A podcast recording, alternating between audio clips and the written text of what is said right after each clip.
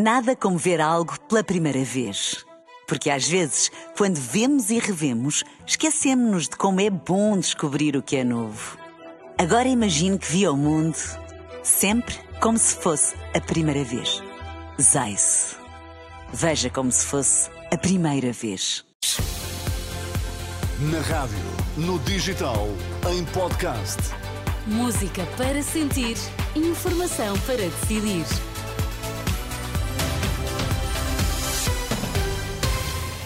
Cinco minutos com tudo o que precisa de saber ao som da Renascença. Primeiro, os destaques a esta hora. Hospital de Santa Maria com sete horas de espera para doentes não urgentes. Milhares em manifestação pró-Palestina em Lisboa pedem o fim do genocídio. Pico da afluência nas urgências do Hospital de Santa Maria em Lisboa. A esta altura, o tempo de espera para doentes não urgentes ultrapassa as 7 horas. O diretor do Serviço de Urgências, João Gouveia, apela que os utentes não urgentes procurem outras alternativas. Espero que durante o dia consigamos manter infelizmente, este nível de atrasos, que não se agrave muito mais, para conseguir dar resposta aos doentes. Digo-lhe, por exemplo, que temos com 7 horas e meia de atrasos, por exemplo, para doentes verdes, doentes que, por, que provavelmente poderiam ser atendidos nos cuidados de saúde primários.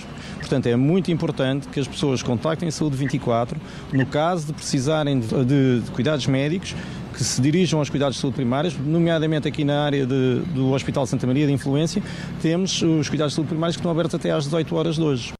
O responsável admite que a afluência acima da média é provocada sobretudo pelos problemas nas escalas de outras unidades hospitalares. Mais 470 e qualquer coisa episódios de urgência, que tem muito, muitos doentes que não são da nossa área de referenciação primária, nem por sermos hospital de fim de linha, e vários doentes que não são urgentes. Normalmente nós temos 65% de doentes que não são da nossa área e cerca de 40% ou 30 e poucos por cento de doentes não urgentes que vêm à urgência. Eu acho que há várias coisas que contribuem para este, para este problema. Por um lado, a afluência que existe, que é maior, e esta afluência existe porque há problemas de escalas, principalmente noutros hospitais que nos estão a afetar a nós, indiretamente. E felizmente até agora ainda não temos nenhum problema de escalas. Vamos ver como é que as coisas continuam.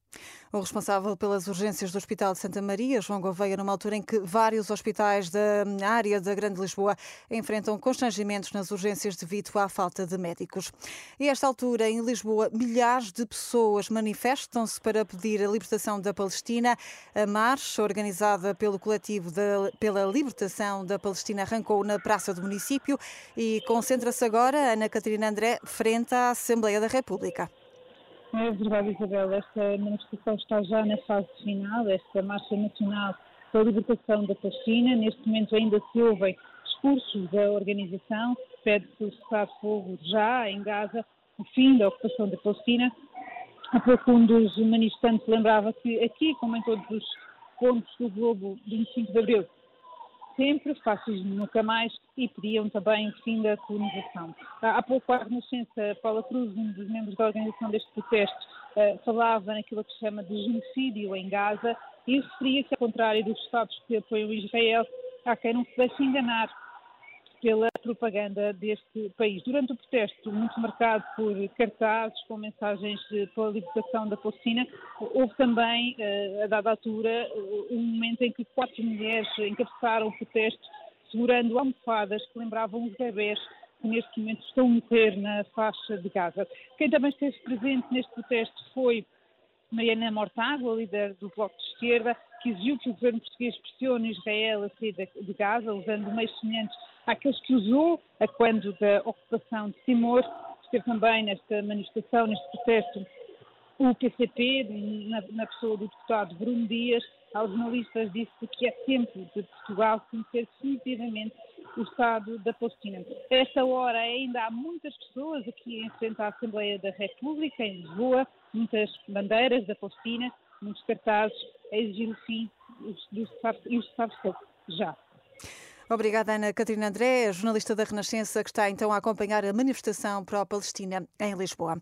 António Costa acusa Marcel de falta de bom senso ao provocar uma crise irresponsável. Costa falava à margem da Comissão Nacional do Partido, onde disse que não cabe ao PS intrometer-se no tempo da justiça.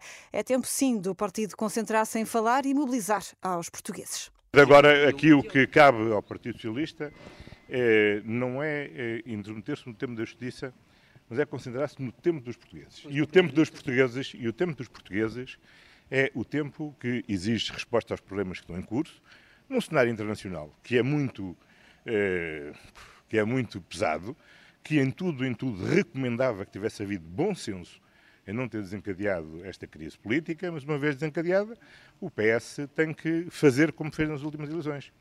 Eh, falar aos portugueses, mobilizar os portugueses, porque tal como os portugueses resolveram a última crise política irresponsável, agora deve também, devem também resolver a nova crise política irresponsável.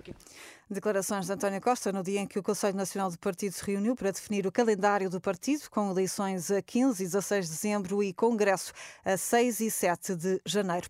No Brasil, o governo vai abrir uma investigação à proibição de levar água para, para os concertos, depois de uma jovem ter morrido na sequência de um golpe de calor antes do concerto de Taylor Swift no Rio de Janeiro.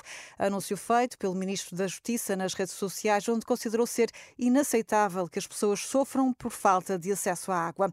O Brasil vive uma intensa onda de calor. O Rio de Janeiro registrou ontem temperaturas superiores a 40 graus.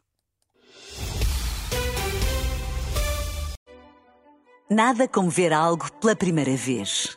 Porque às vezes, quando vemos e revemos, esquecemos-nos de como é bom descobrir o que é novo. Agora imagine que viu o mundo sempre como se fosse a primeira vez. Zais. Veja como se fosse a primeira vez.